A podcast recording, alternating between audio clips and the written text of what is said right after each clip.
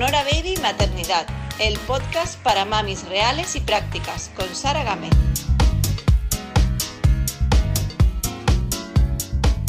Entrevista a una mujer cuya historia no te va a dejar indiferente. Su nombre es Ariana y lidera la tribu Invisible para dar visibilidad y acompañar la muerte gestacional y la infertilidad. Ari, muy bienvenida al podcast Sonora Baby Maternidad. ¿Qué tal? Muy bien,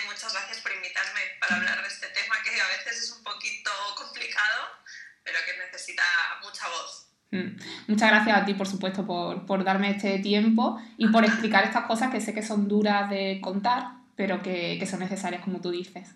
Mm. Sí, sí, sí.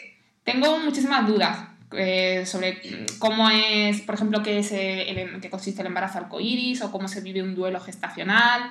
Pero quiero empezar por tu historia como madre, que me cuentes un poquito, bueno, por qué dices que tienes una hija en la Tierra y, y como tú dices, dos en las estrellas. A ver, cuéntame.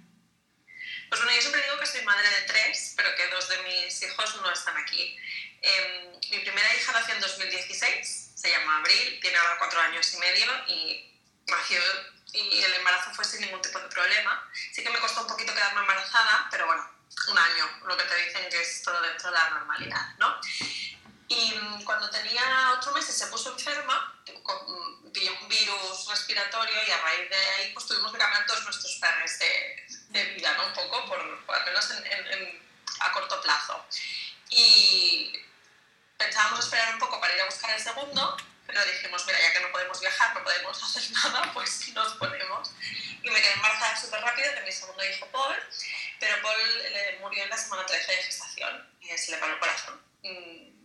Un día empecé a sangrar en urgencias y me dijeron que su corazón se había parado.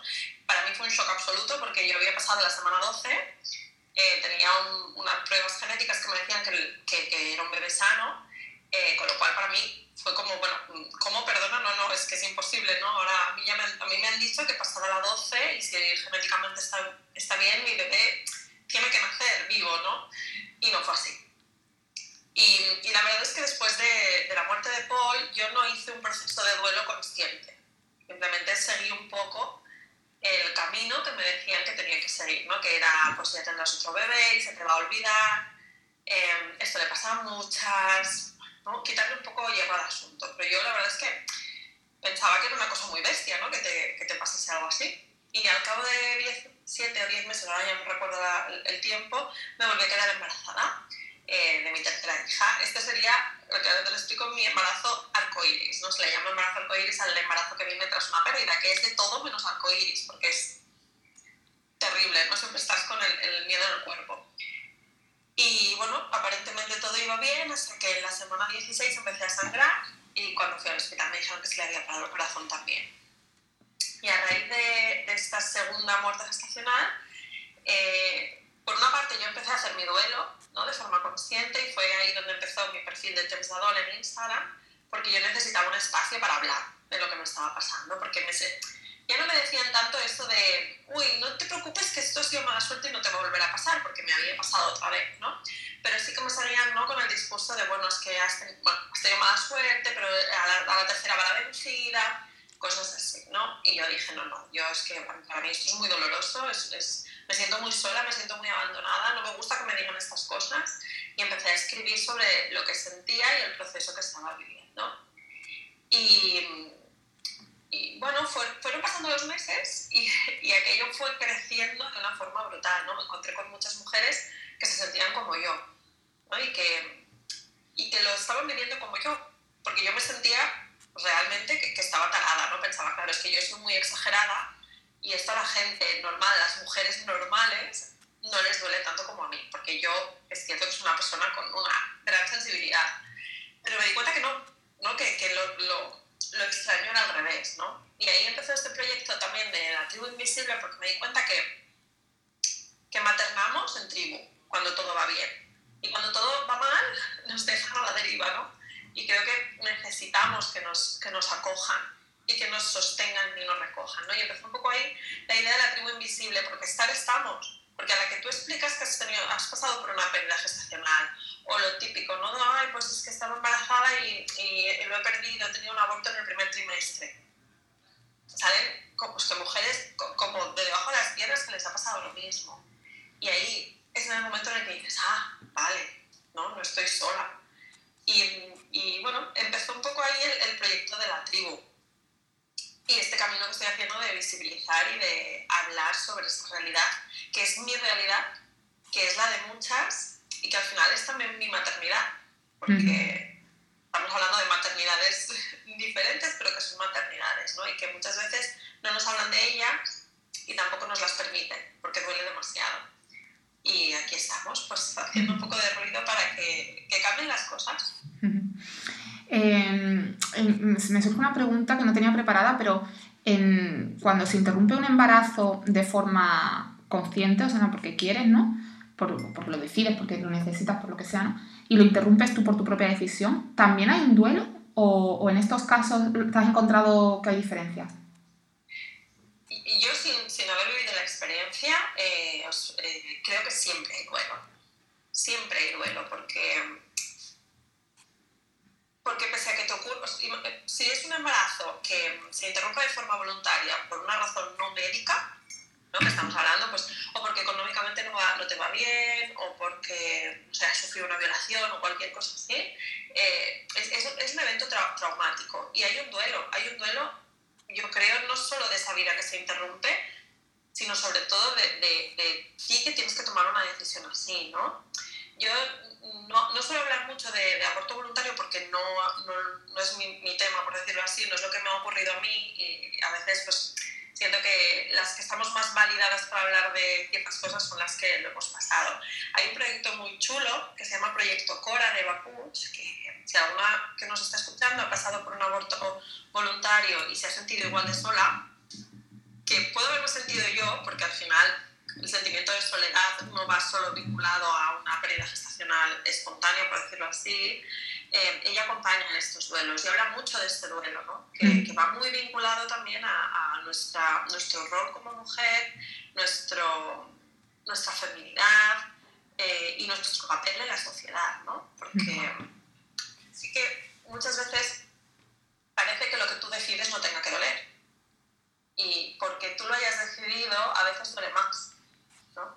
Y cuando se trata de interrupciones por causas médicas o porque el, la, el, el, el, bebé no va a poder sobrevivir, hay un duelo bestial. ¿no? Aquí eh, las compañeras de Contracor, y os dejo la información porque siempre creo que es bueno tenerla porque nunca sabemos ¿no? las vivencias de, de, de, quién nos puede escuchar, pues las compañeras de Contracor justamente hablan de todo este duelo, ¿no? sobre la interrupción por, bueno, le llaman legal, pero no se diferencia si entre voluntario y legal, pero al final es cuando tu bebé está enfermo y tienes que decidir, ¿no? Y claro, y parece que porque lo has decidido tú una vez más, pues tiene que doler menos, y es que tener que decidir pararle el corazón a tu bebé, un bebé buscado, un bebé que, que, que ha sido como decías tú, ¿no? Pues con conciencia, ido a buscar, pues duele mucho. Mm. Eso no quiere decir que cuando te quedas embarazada y tienes 18 años y decides abortar, no duela. E, e, es, yo creo que, que la interrupción del embarazo siempre trae un duelo. Pero porque también creo que el duelo es algo que está presente en nuestra vida de forma muy habitual. Lo que pasa es que lo negamos constantemente, ¿no? Parece que solo tenemos que tener un duelo cuando muere alguien no, hay duelo en la pérdida, hay duelo en la ruptura de pareja, hay duelo en, la, en, la, en las expectativas de maternidad, hay duelo también, pues, si tú aspiras a un, a un puesto de trabajo y no te lo dan, ¿no? Son duelos diferentes, pero el proceso es, es similar, ¿no? Eh, el asumir que tenías algo y ahora no lo tienes, o que querías algo y que no lo consigues, ¿no? Y siempre, yo creo que siempre hay duelo. Hmm. Hablas eh, de tres palabras ¿no? que son como muy decisivas eh, hizo, es como un momento ¿no? clave y es las palabras no hay latido. ¿Qué, ¿Cómo se viven? ¿Qué sentiste tú cuando... Eh, bueno, ¿qué sentiste tú? Que, y, me imagino.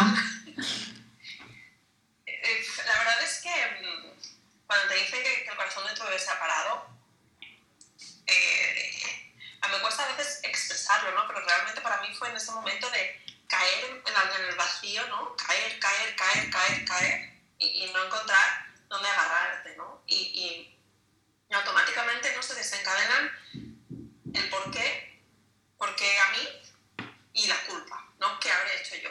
Para que yo que estoy, ¿no? Pues eh, gestando y, y protegiendo a ese bebé, su corazón se haya apagado. Es un momento muy traumático, es un momento muy, muy de, shock. Realmente es que, es que no, como me pasó a mí con, con, con Gala, que no es que no lo esperara, pero bueno, yo ya venía de una experiencia y empecé a sangrar y me puse en lo peor. Y aún así, cuando me dijeron que, que, que es que no le latía el corazón, yo es que, o sea, es que sentí que, que, me moría ahí mismo, ¿no? Que decía, pero ¿qué, qué pasa, no? ¿Qué pasa, mundo? ¿Qué está pasando? Y, y es como una sensación de, de perder el rumbo de deriva y es muy doloroso, es muy, muy doloroso. En mi caso, claro, tan, tanto con, con Paul como con Gara, como ya estaba en el segundo trimestre, parece que tengan un poquito más de empatía los profesionales. Pero cuando te pasa esto en el primer trimestre, imagínate, ¿no? Que estás de siete semanas y te dicen, ah, pues no hay latido, y te lo dicen como, y tú dices, como que no, no. Eh, eh, la sensación puede ser muy similar o peor a veces, ¿no? Porque le quitamos hierro al asunto. Le quitamos siempre hierro al asunto con la pérdida gestacional o perinatal. Y para nosotras, que estamos en esa camilla y que, que o, o, ves claramente que el corazón de tu bebé no late, porque yo que he tenido ecografías de bebés vivos y de bebés muertos, se ve muy claro que, que algo no va bien, eh, es que en ese momento te, te, te sientes que pierdes el, el rumbo de, de, tu vida un poco, ¿no? Uh -huh.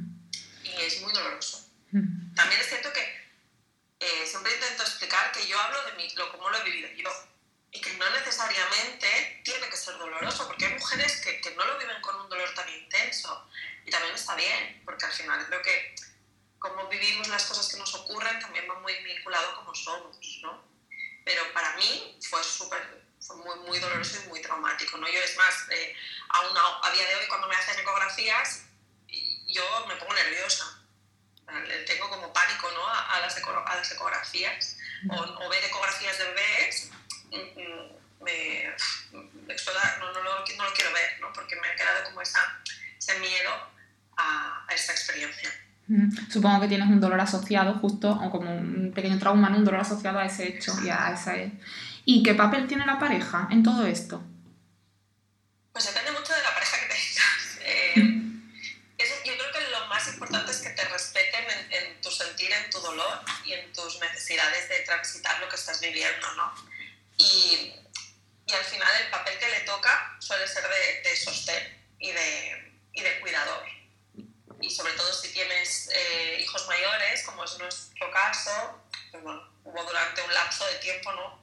en el cual yo no podía, yo no podía, le necesitaba a él para que hiciera ciertas cosas porque yo a lo mejor ponía a mi hija a dormir y bueno, me ponía a llorar porque o me tocaba la barriga o, me hacía alguna cosa así y claro, llega un momento que, que, que, necesitas un poco permitirte ese espacio de dolor, pero también es cierto que no puedes estar en un dolor constante delante de una niña de dos años, ¿no? Entonces, yo creo que, que es muy importante que te sostenga y que respete tu, tu necesidad de, de, dolor, si es que la tienes, o de estar enfadada o de lo que sea.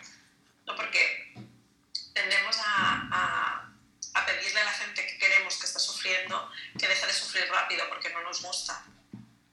¿no? Y, y yo siempre digo, mi marido es, es, una, es un ser excepcional y siempre me ha, me, ha, me ha, acompañado muy bien en todo el proceso y siempre me dice que él ha aprendido mucho de, de, cómo yo lo he vivido para poder él también atravesar su duelo, porque él también tiene su duelo. ¿no?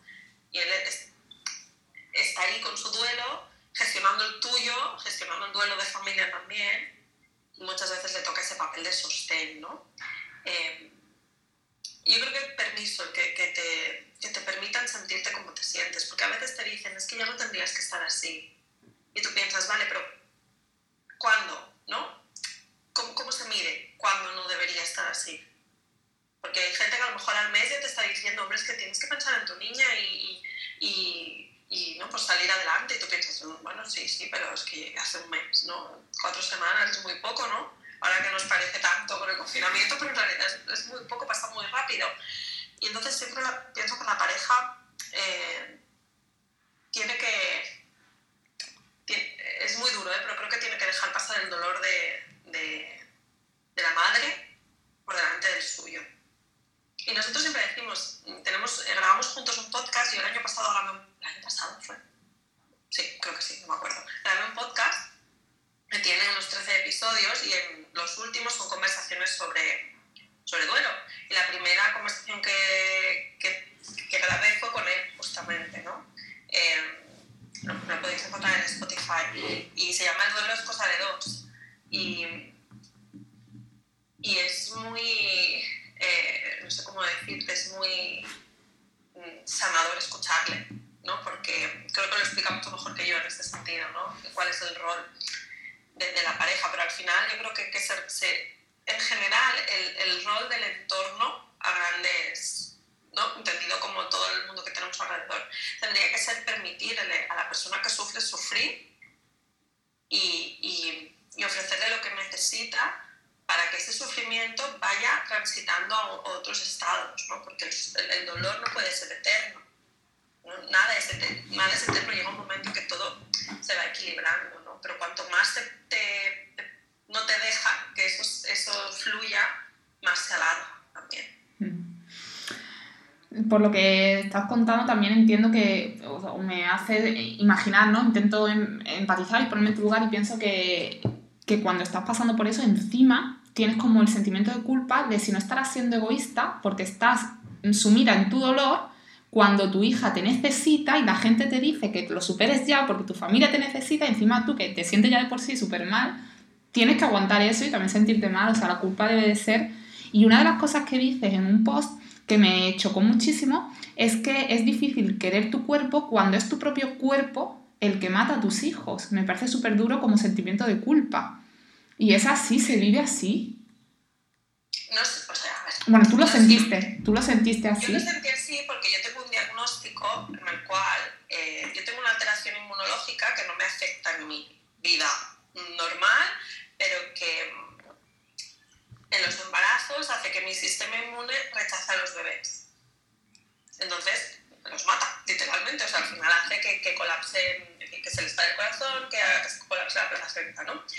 Eh, y yo, me, cuando, cuando me dieron este diagnóstico, ¿no? De que mi propio sistema inmune los estaba, los estaba atacando como si fueran un virus o como si fuera un ente extraño, yo sentí esa culpa de decir, es que mi propio cuerpo mata a mis bebés. No siempre es así eh, quiero decir, no siempre hay este, esta patología, ¿no? Muchas veces, la mayoría de veces, eh, son problemas genéticos, son trombofilias, eh, cuando son embarazos, a veces en, en, el tercer trimestre pues puede pasar que haya algún problema con el cordón. Eh, hay muchas otras razones por las que puede, lo que puede pasar. Lo que pasa es que yo creo que la culpa con el cuerpo siempre está, porque hay un discurso que es muy necesario y muy generalizado y cada vez más, e insisto, creo que es muy necesario desde que las mujeres estamos preparadas para gestar y para parir, pero cuando no puedes gestar, es que te cae la culpa encima, ¿no? Porque estamos preparadas para esto, porque yo no, porque mi cuerpo no. Entonces ahí hay que hacer un trabajo eh, muy bestia, y es un trabajo muy bestia, eh, que yo lo he hecho en terapia, acompañada a mi psicóloga perinatal, de, bueno, de entender que, que, ni es culpa tuya ni, tienes nada que perdonarte. Porque al mismo tiempo sí que es cierto que hay muchas, eh, eh, y no sé si, si estarás de acuerdo conmigo, que hay muchas corrientes ¿no? que te dicen, eh, un poco como con todo lo que tú piensas o todo lo que tú sientes hace que tu cuerpo reaccione, ¿no?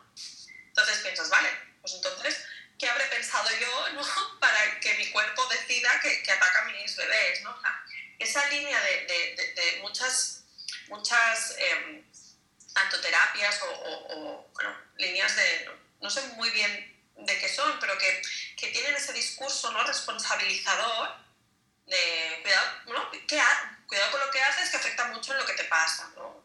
Bueno, piensas, claro, no paro de tener inputs de culpa, que, que no, son, no te están diciendo tú tienes la culpa, pero tú en un momento en el cual emocionalmente estás eh, bajo mínimos, todo, intentas buscar respuestas, intentas buscar culpables y al final parece que siempre tú pongas eh, el cuerpo para la culpa, ¿no? Mm.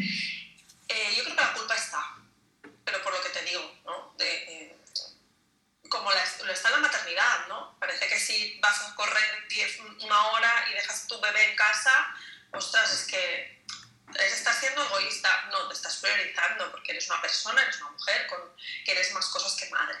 Y con el tema de, de maternar en duelo es, es, un tema muy complejo, porque primero porque mmm, metemos a los niños en una burbuja, ¿no? y cuando pasa algo en una familia los intentamos apartar.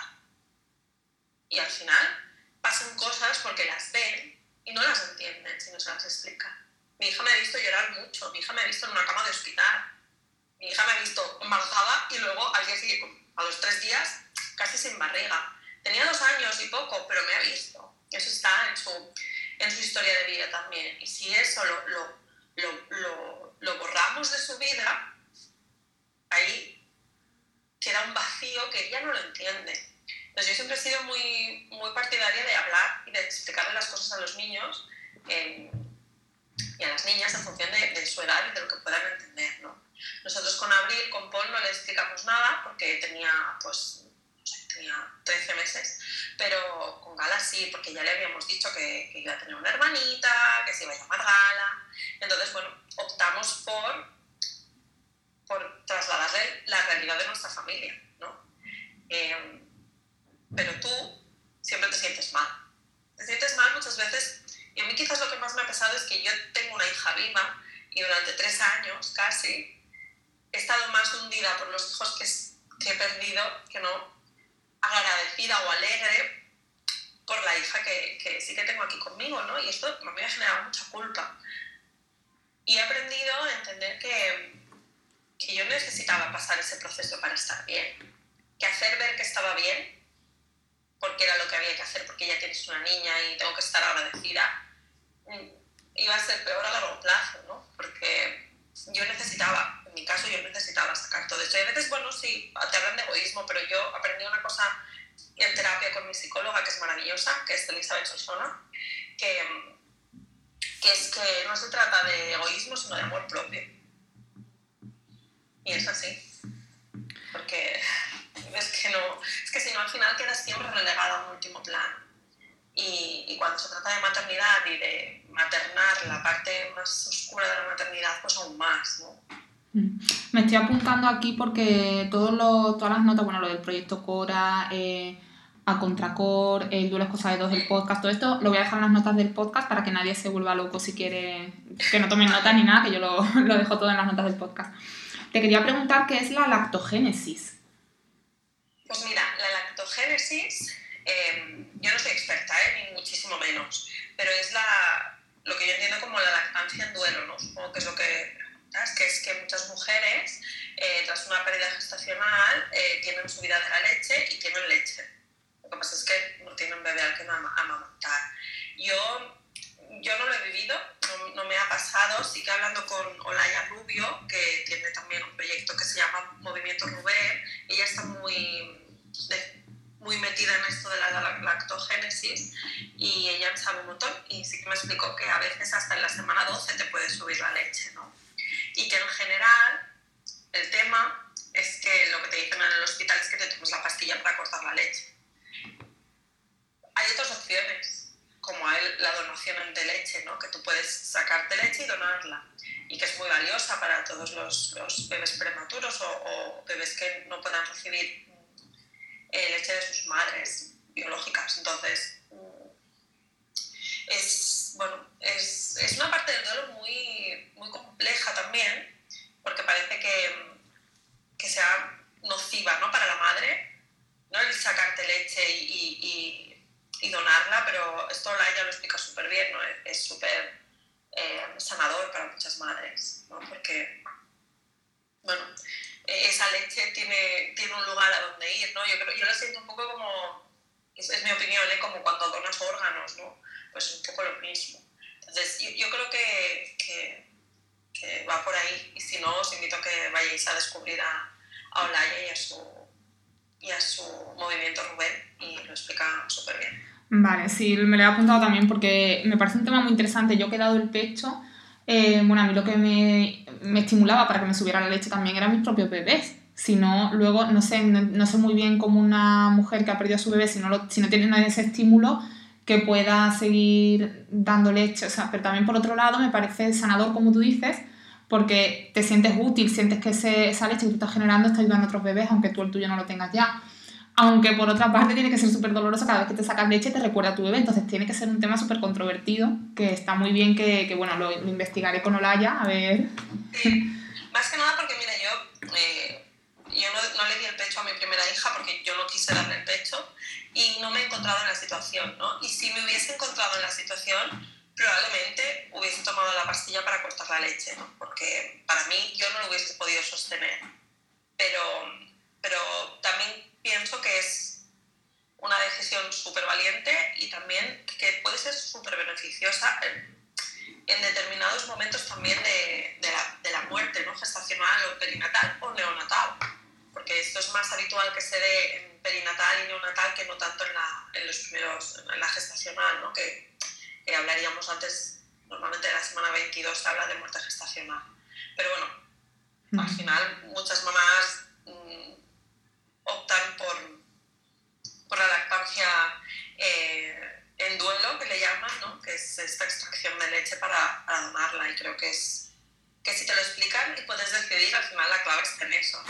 Que te expliquen que hay otra opción y que puedas decidir lo que tú quieres hacer y lo que tú crees que es mejor en ese momento para ti. Totalmente.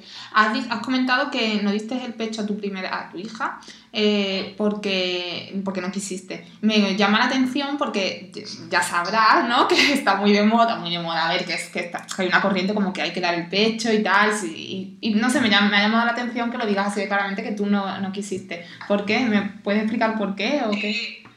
Yo es que lo mío es ir a contracorriente, ¿sabes? Mira, es una cosa que nunca había sentido eh, las ganas de hacerlo.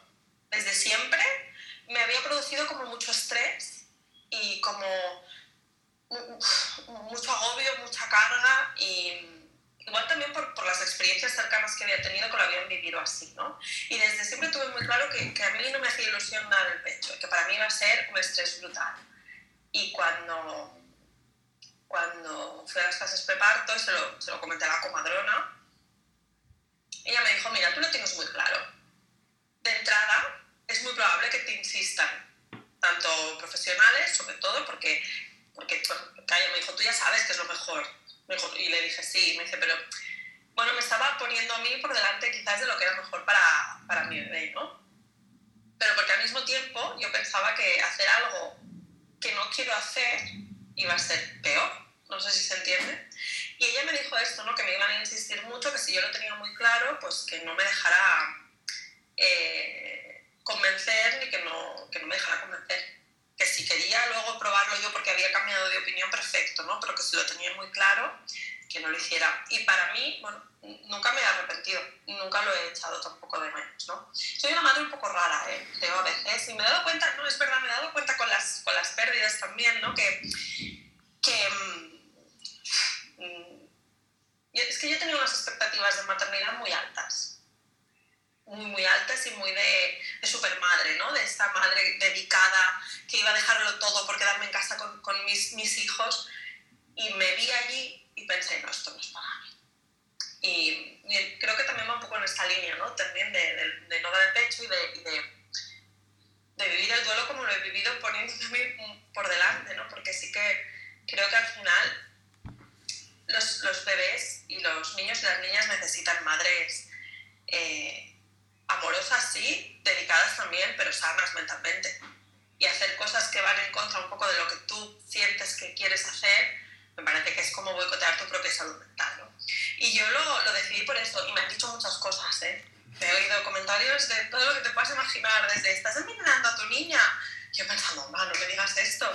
Pero la verdad es que estoy muy contenta con la decisión y, y no, la, no la cambiaría, ¿no? Ni pese a las pérdidas. Si hubiésemos decidido tener más hijos, yo no hubiese dado el pecho, porque es una cosa, ya te digo, que nunca he sentido, no sé, esa llamada. Veo, veo mujeres y las admiro que es como que, No es lo mejor del mundo. Y yo sabía que es que para mí iba a ser un estrés.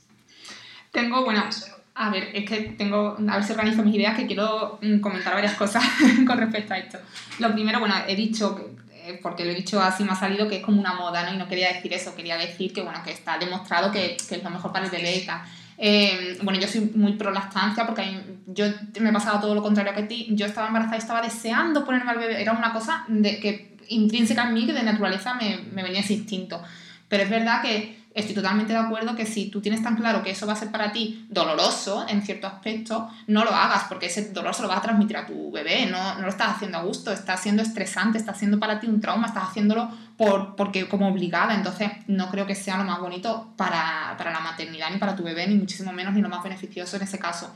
Eh, pero, eh, y bueno, también es verdad que como que se pone, se, maldice mucho, ¿no? La, la, leche artificial y tal, bueno, pues es una ayuda para las personas que, para las mujeres que como tú tienen claro que no quieren, o, o si hay alguna mujer que lo intenta de verdad de corazón y no puede, o, el, intentarlo le está causando un trauma, bueno, pues está ahí la ayuda, que no es tampoco mm, horrible, ese es mi punto de vista.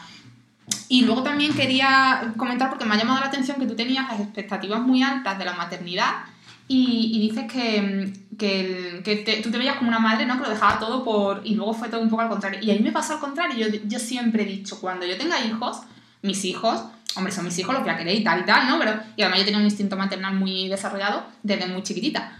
Pero siempre había pensado, pero yo también soy persona y soy mujer y yo voy a seguir trabajando y yo voy a seguir... Bueno, pues lo primero que hice fue dejar el trabajo y meterme en casa con los niños. O sea que muchas veces la realidad nos da como un golpe en la cara yo creo que tenemos todos una construcción de nosotras mismas, voy a hablar en femenino, todas tenemos una construcción de nosotras mismas como, como personas, como parejas, como madres, y la más bestia es la de madre, ¿no? Y mm, a mí me explotó un poco la cara, la verdad. No hablo mucho de esto en, mis, en mi perfil porque no es un perfil donde yo explico mi, mi maternidad, pero sí que he hablado de esto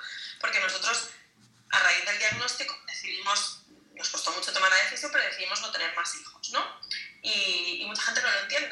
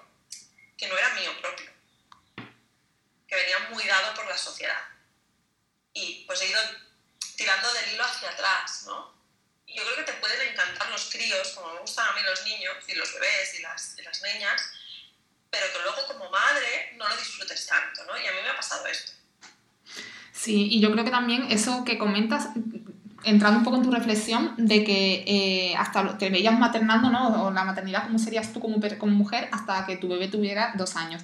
y luego ya saltas a la adolescencia. Es que parece que desde los dos años hasta la adolescencia hay un tramo del que no se habla tanto ni en redes, ni en libros, ni en nada. O sea, hasta los dos años te dicen pues la crianza, ¿no? Y la crianza consciente y el apego. se te hablan de muchas cosas hasta que tu bebé tiene dos años. Pero cuando tu bebé tiene dos años, que le quitas el pañal, que empieza a hablar, que empieza a comunicarse, que ya anda, que ya va a la guardia seguramente, ahí qué pasa. Y ya luego va al cole, las clases extraescolares, tiene sus amiguitos, tiene sus problemas mm, de su edad, tiene muchas cosas. Y luego ya te vuelven a hablar en los libros y demás eh, de la adolescencia. ¿Qué pasa en ese tramo? Es verdad que, no, se habla no se habla tanto de eso y, y no lo había pensado así nunca. Pero y no se habla tampoco de cara a la madre. Es decir, no se habla de cara al desarrollo de, de los críos y las, y las niñas, pero tampoco se habla de cara a la madre. Y, hablo de la madre en concreto porque en general las que renunciamos y las que optamos por este camino de cuidar a nuestros hijos somos las mujeres, al menos aquí en España. Es así, ¿no? Eh, yo siempre espero que esto algún día cambie, no para que tengan que ser ellos los que se ocupen, sino para que todo el mundo tenga la, la, la misma oportunidad de decidir lo que quiere hacer, que no haya un tema de salario, que no haya un tema de, de disponibilidad de horas o de carrera profesional, ¿no? Pero, pero no nos habla esto de ti tampoco, ¿no? Porque hasta los dos años tienes una dedicación completa y luego pues empiezan a hacer su pequeña vida y tú, ¿dónde, dónde quedas?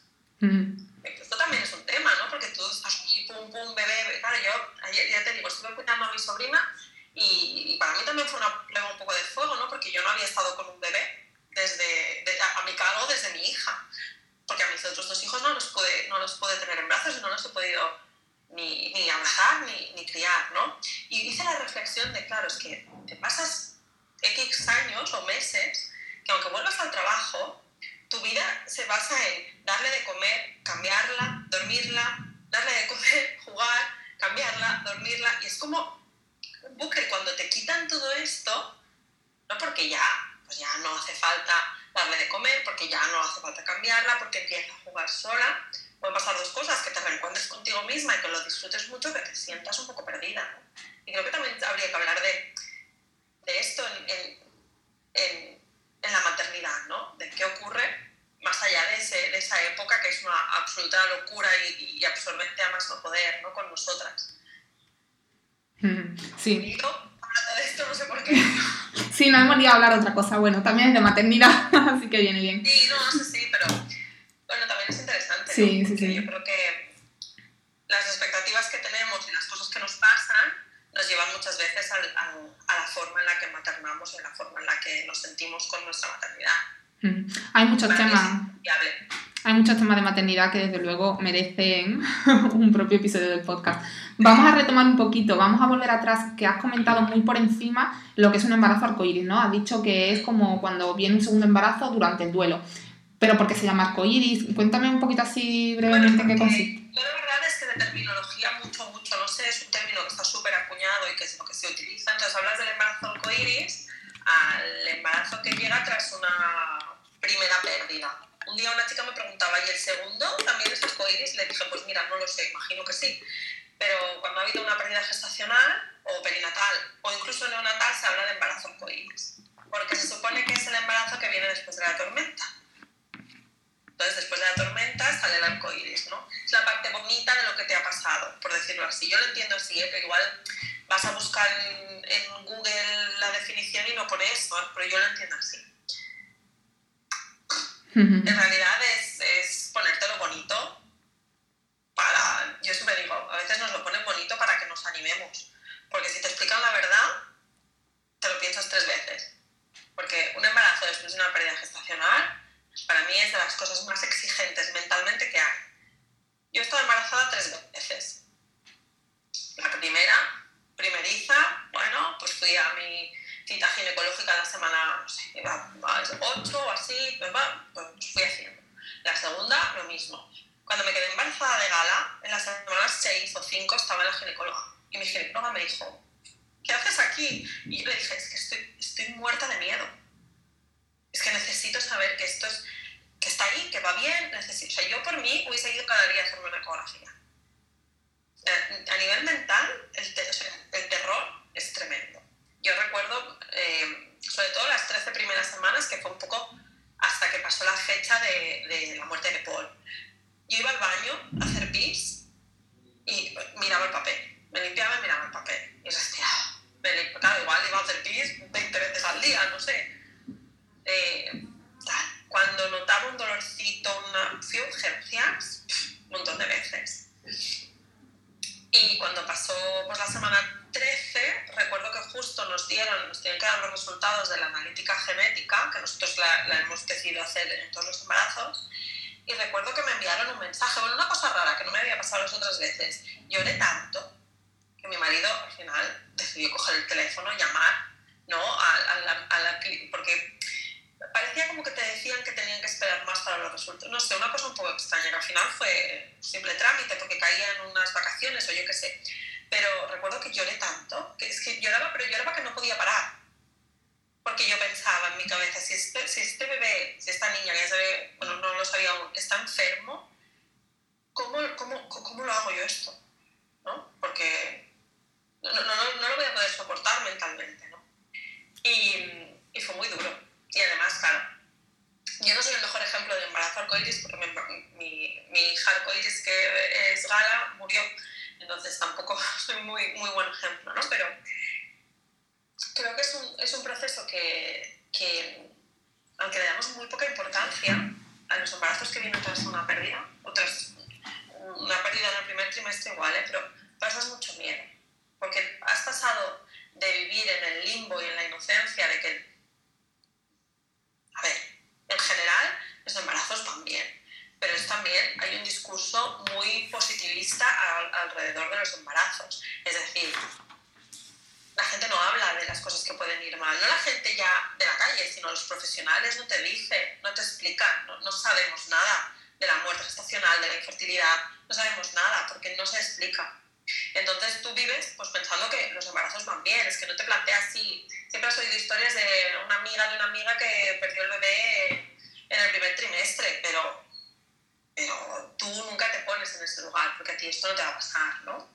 Y, y claro, yo lo recuerdo con, con un miedo atroz y, y, y, todo el mundo diciéndome que además que tenía que estar bien porque si no le afectaba al bebé. Y tú piensas, claro, no, no, pero yo no puedo estar bien, o sea, que no puedo porque estoy asustada, porque, porque ya he pasado por esto. Hmm. ¿Ves? Yo me pongo el ejemplo de una persona que tiene un accidente de avión y sobrevive, ¿cómo vuelve a subir a un avión? Pues igual vuelve a subir medicada, igual vuelve a subir eh, acompañada por un profesional, igual vuelve a subir pues echándole ahí mucha, mucho morro y, y sin, sin, miedo, o igual no vuelve a subir, ¿no? Pues esto es un poco lo mismo, comparado a que tú ya has tenido una experiencia previa. Y que es normal tener miedo. Es, es, que no puedes tener otra cosa. Eso no quiere decir que el miedo lo tenga que ocupar todo durante el embarazo. Pero necesitas ayuda. Porque es que si no, tú solo ese miedo no lo gestionas. Yo no lo, no lo, no lo supe gestionar. Yo lo pasé súper mal. Fueron 16 semanas y además recuerdo que sobre la semana 15 eh, tenía un doble de, de estos caseros. Bueno, de estos de, que tienes en casa, un Angel Sound, y me lo puse y no la oíamos. Y yo le dije a mi marido, mm, con, con Abril la oíamos en esta semana. Bueno, tal, y su corazón ya se había parado. Entonces, esa, esa necesidad ¿no? de, saber que tu bebé, de, de saber que tu bebé está bien y encima la conciencia de que tú no puedes hacer nada. Porque no puedes hacer nada. Mm. Ni, ¿no? O sea, puedes hacer lo que, lo que te dije que hagas, ¿no? De, pues, medicarte si te tienes que medicar o, o, no comer ciertas cosas, pero tú no puedes hacer nada realmente. Ari, dices también mm, que te has sentido a veces incomprendida y sobre todo que te has sentido incomprendida por otras mujeres. ¿Cómo puede ser esto? Eso me llamó también mucho la atención. Eh, yo me he sentido muy incomprendida en general y las cosas más chungas me las han dicho mujeres madres yo he hecho mucha reflexión en este sentido, ¿no? Porque al principio me lo he tomado siempre como algo muy, muy personal, ¿no? Que era contra mí. Y al final he entendido que... He entendido dos cosas. Que nos creemos todos muy empáticos y practicamos la empatía, la empatía de si yo fuera tú, ¿qué haría o cómo me sentiría? Pero eso no es empatía de verdad. ¿no? La empatía es, te ha pasado esto, te escucho e intento procesar lo que tú sientes. Es una cosa muy diferente, ¿no? Decir, ah, me dices que, que tienes miedo, pues bueno, pues que yo si fuera tú, pues no tendría miedo, porque es que no te tiene que volver a pasar. Eso no es empatía. Y luego em, he entendido también que, que yo represento aquello que ninguna madre ni ninguna mujer que quiere ser madre quiere conocer. Yo y todas las mujeres que nos pasa esto. ¿Qué hacen ellas? ¿Qué hace el otro ante el miedo? Se blinda. ¿Y cómo te blindas? Pues quitándole hierro al asunto. Porque es más fácil pensar que si eso te pasa a ti, vas a sentirlo como que no pasa nada y que ya tengas otro bebé, que asumir que hay un duelo y que hay un proceso de mucho dolor, de mucha eh, lucha interna, de mucho miedo, de muchas dudas, de mucha soledad. Con los años he llegado a entender esto. Pero al principio yo, claro, me decían unas cosas que yo pensaba, ¿cómo puedes decir esto si tú tienes un, hijo? ¿No? O sea, es que no, no, lo entiendo. me, me, explotaba la cabeza porque yo pensaba, cualquier mujer que se ponga en mi piel de que me han dicho con 16 semanas de que mi hija se, se ha muerto y que tengo un problema de infertilidad secundaria, cualquier mujer que esté intentando ser madre, que ya tenga un hijo vivo o una hija viva, es que tendría que entenderme, ¿no? Pero no. Pero yo creo que es por eso, ¿eh? Y ahora que mencionas, ahora, que mencionas la infertilidad secundaria, ¿qué es esto? La infertilidad secundaria es cuando ya has tenido un embarazo y un bebé eh, sano y vivo y no puedes tener un segundo o un tercero. Ya sea porque no puedes concebirlo o porque el embarazo no, no, no, se, no llega a término o no, no, se, no tiene un nombre, no me acuerdo, no, implanta. Vale, o sea que, claro, claro, tú puedes tener un hijo, haber tenido un hijo de forma natural eh, y luego de segundas que no te quedes embarazada y tengas un Esto no quiere decir que puedas, eh, puedas volver a ser madre. Es más, yo con Abril tardé un año en quedar embarazada, con Paul con Gana me quedé embarazada el primer mes. Pero luego los embarazos no, no, no, avanzaron. Entonces eso es la infertilidad secundaria, ¿no? que, que, tú ya has sido madre y que, y que madre de un hijo vivo me refiero, ¿eh? porque para mí la maternidad empieza mucho antes de, de, tener un bebé en brazos, pero tú ya has tenido un, un bebé y ahora no puedes eh, bueno, vamos a ir ya acabando y quiero preguntarte si sacas algo positivo del duelo, de toda la vivencia, de toda la experiencia vital que llevas en este sentido, algún aprendizaje.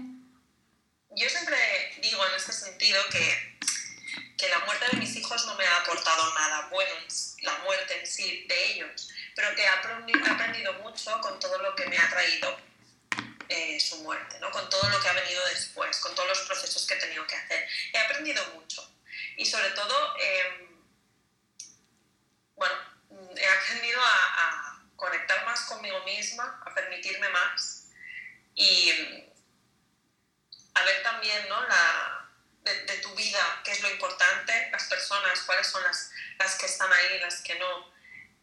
Y al final siempre digo ¿no? que no estaría aquí si no fuera por ellos. ¿no?